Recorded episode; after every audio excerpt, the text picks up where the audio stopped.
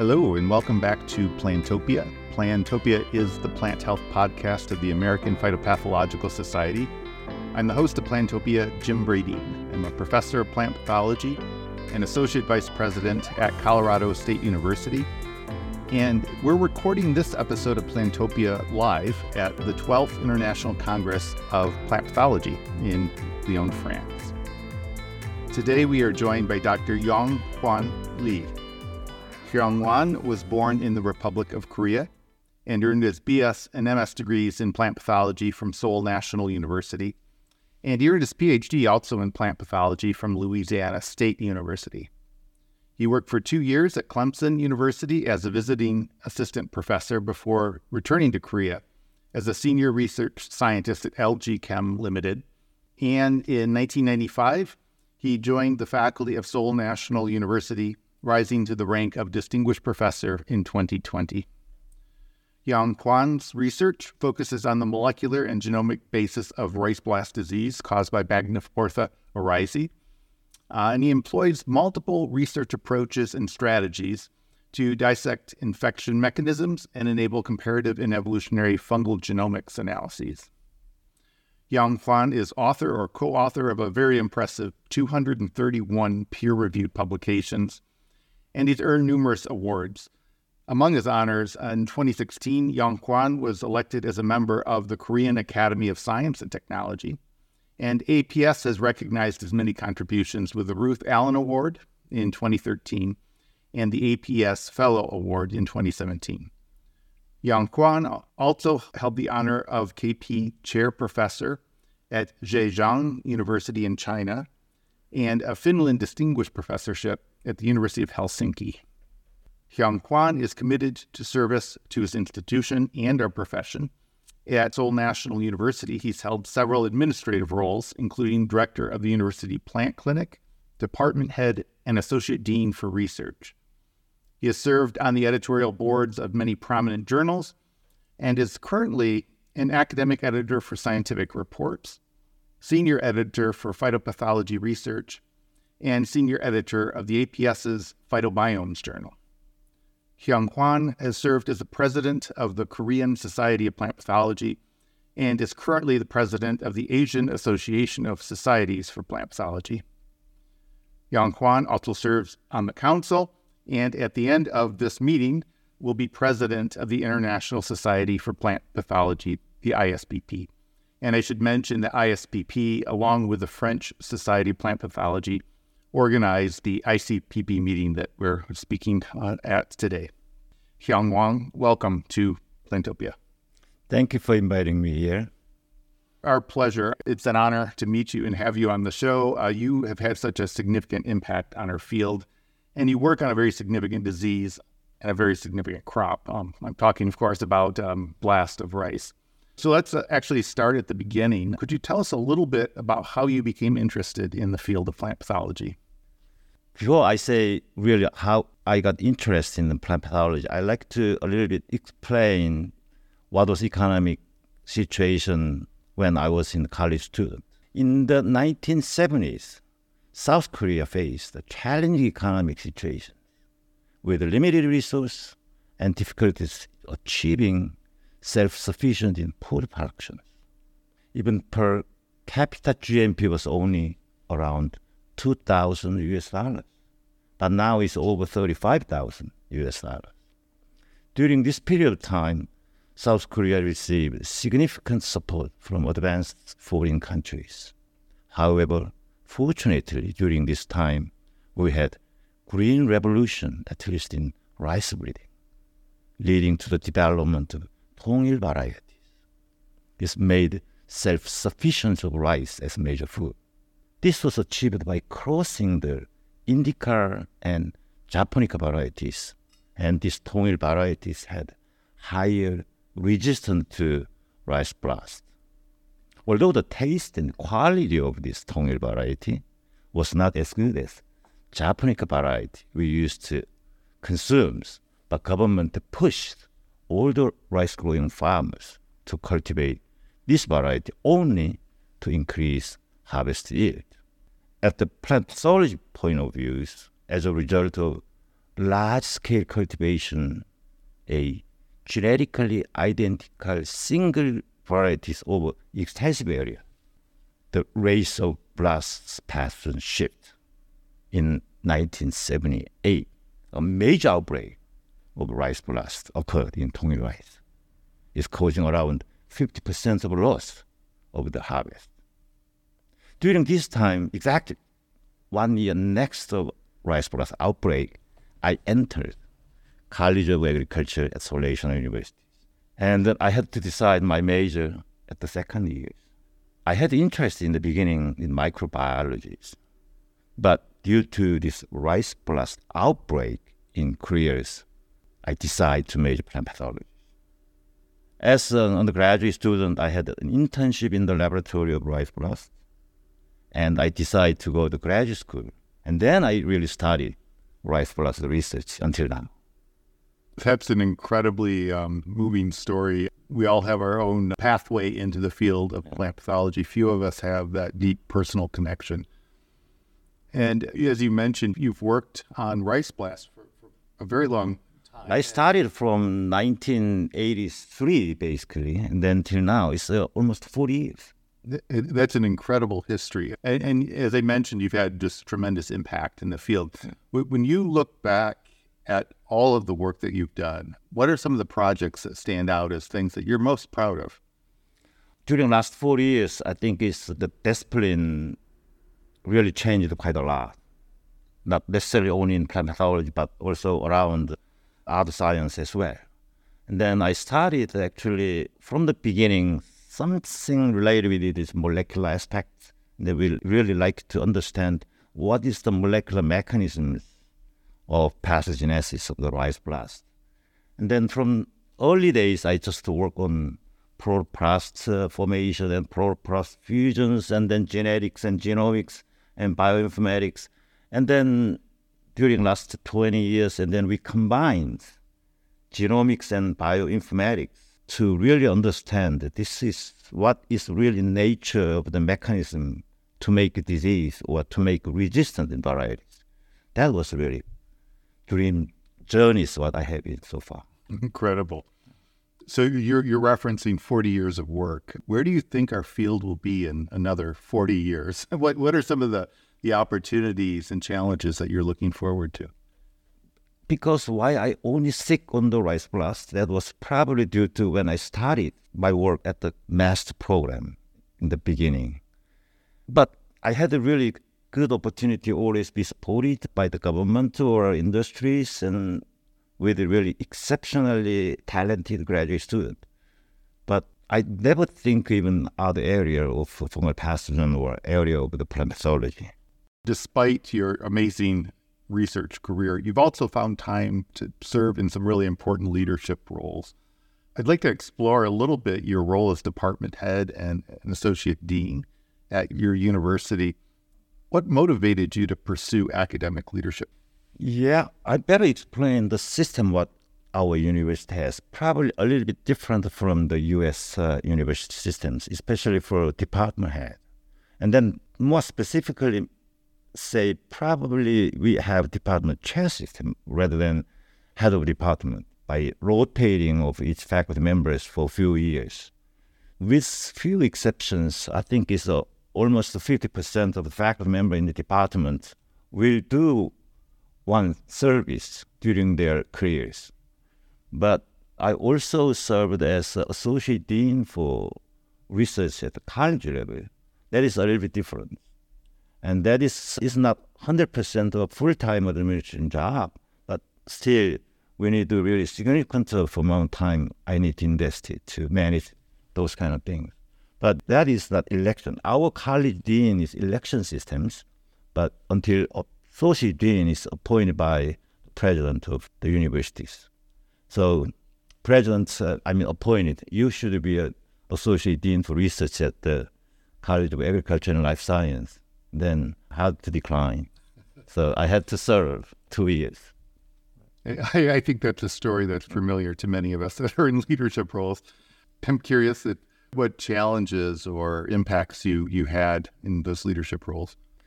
when I was in associate dean for the research, I also had the position as a director of BK21 Agricultural Biotechnology Graduate Program that is uh, hugely supported by the government of the Korea.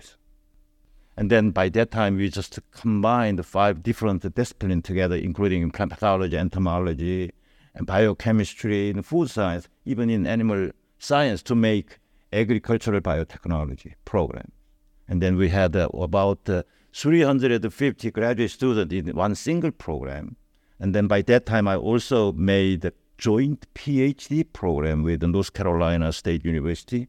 It's specifically interdisciplinary program on one of my former PhD students has that's why dual degrees, one PhD from NC State and one PhD from Seoul National University.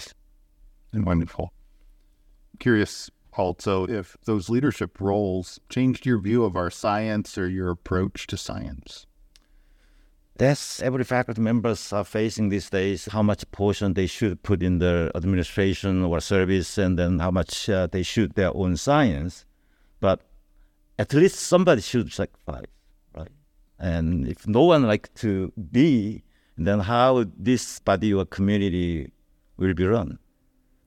if you raise a hand and then that is uh, your turn.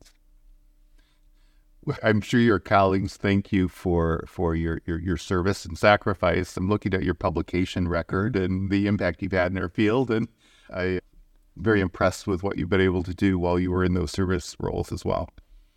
Now you've you've traveled the globe, and I'm really very interested in the, your association with universities in China and in Finland. Tell us a little bit about what those relationships were. That was really excellent and memorable journey I had uh, to additional affiliation in China and in Finland. When I was uh, in Zhejiang University as KP chair professor for three years, by that time the level of Chinese science as good as these days. It's uh, pretty much a starting point. But these days, what I can see, I think many of agrees and more than 60% of high quality publication came from China. They invited me to incorporate some of this genomics and bioinformatics work in their own institute. But I did not stay as a full time, but I traveled back and forth very frequently. But when I turned to 50s, and that was another challenge, it go to University of Helsinki. Academy of uh, Finland made uh, one really excellent program. is called the Finland Distinguished Professorship. And then University of Helsinki as a host invited me to be there for five years. And they don't have really plant pathology department, but they rather have department of forest pathology. If you look here, even including APS or ISPP, we have much less number of forest pathology.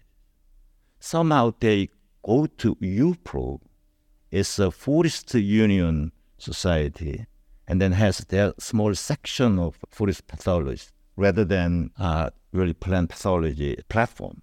So they also like to introduce this genomics and bioinformatics platform in forest pathology.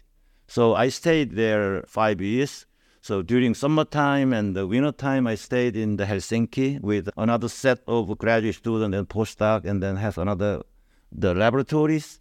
And the spring and fall are in Seoul and Seoul National University.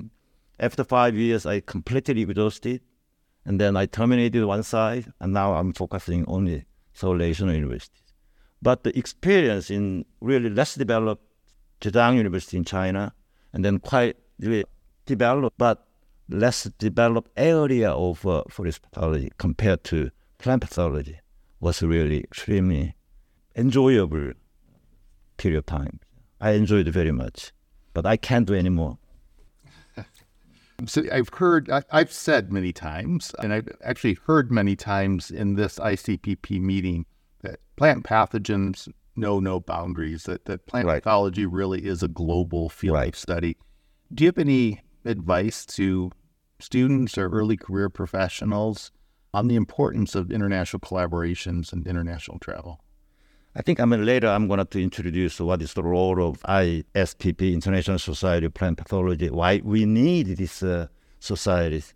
I think I mean during last whatever 30, 40 years, if you look back, it's most of plant pathology research discipline is becoming deeper and deeper, and then it's pretty much independent each other. Then it's not easy to understand what is the holistic view of the plant disease and how to even collaborate with the colleague, even same department, even same college. But as I just mentioned, plant disease is not confined in local anymore. This is really global. We like to see the global views. And then we need to work together with the, the people from other part of the world. Of course, we have to make our collaboration together at the national level, but now it's time really go further to understand what is the nature of plant disease scaring us, global levels, and then more recently we have one really nice examples. Rice blast, fungal pathogen now is causing wheat blast. That is a heavily outbreak Bangladesh, where it came from. Okay, and we believe now, and then has some evidence, it came from South America, from Brazil. Although we have this quarantine service, we cannot block 100%. We need to know what's happening neighboring countries and even other part of the world. Otherwise, we cannot protect our own territory. I think uh, it's becoming more and more important than before. We have to work together global level, and then even in during last few days in Lyon, and then now we are feeling what is really climate change, all right? And, this environment will really threatening is more epidemic even new disease, more yield loss, even re-emerging disease. To integrate all together, always think about the global and comprehensive and better platform to work together. And then also I like to really emphasize most of this community being uh, operated or managed by pretty much advanced countries only. But if you look some other part of the world, in Asian countries, in African countries, where really plant pathology is needed. So we have to bring them to our platform and then work together to solve this threatening crisis or challenging by working together with the less developed countries and the bit advanced countries together. So we should be together. That's really well said.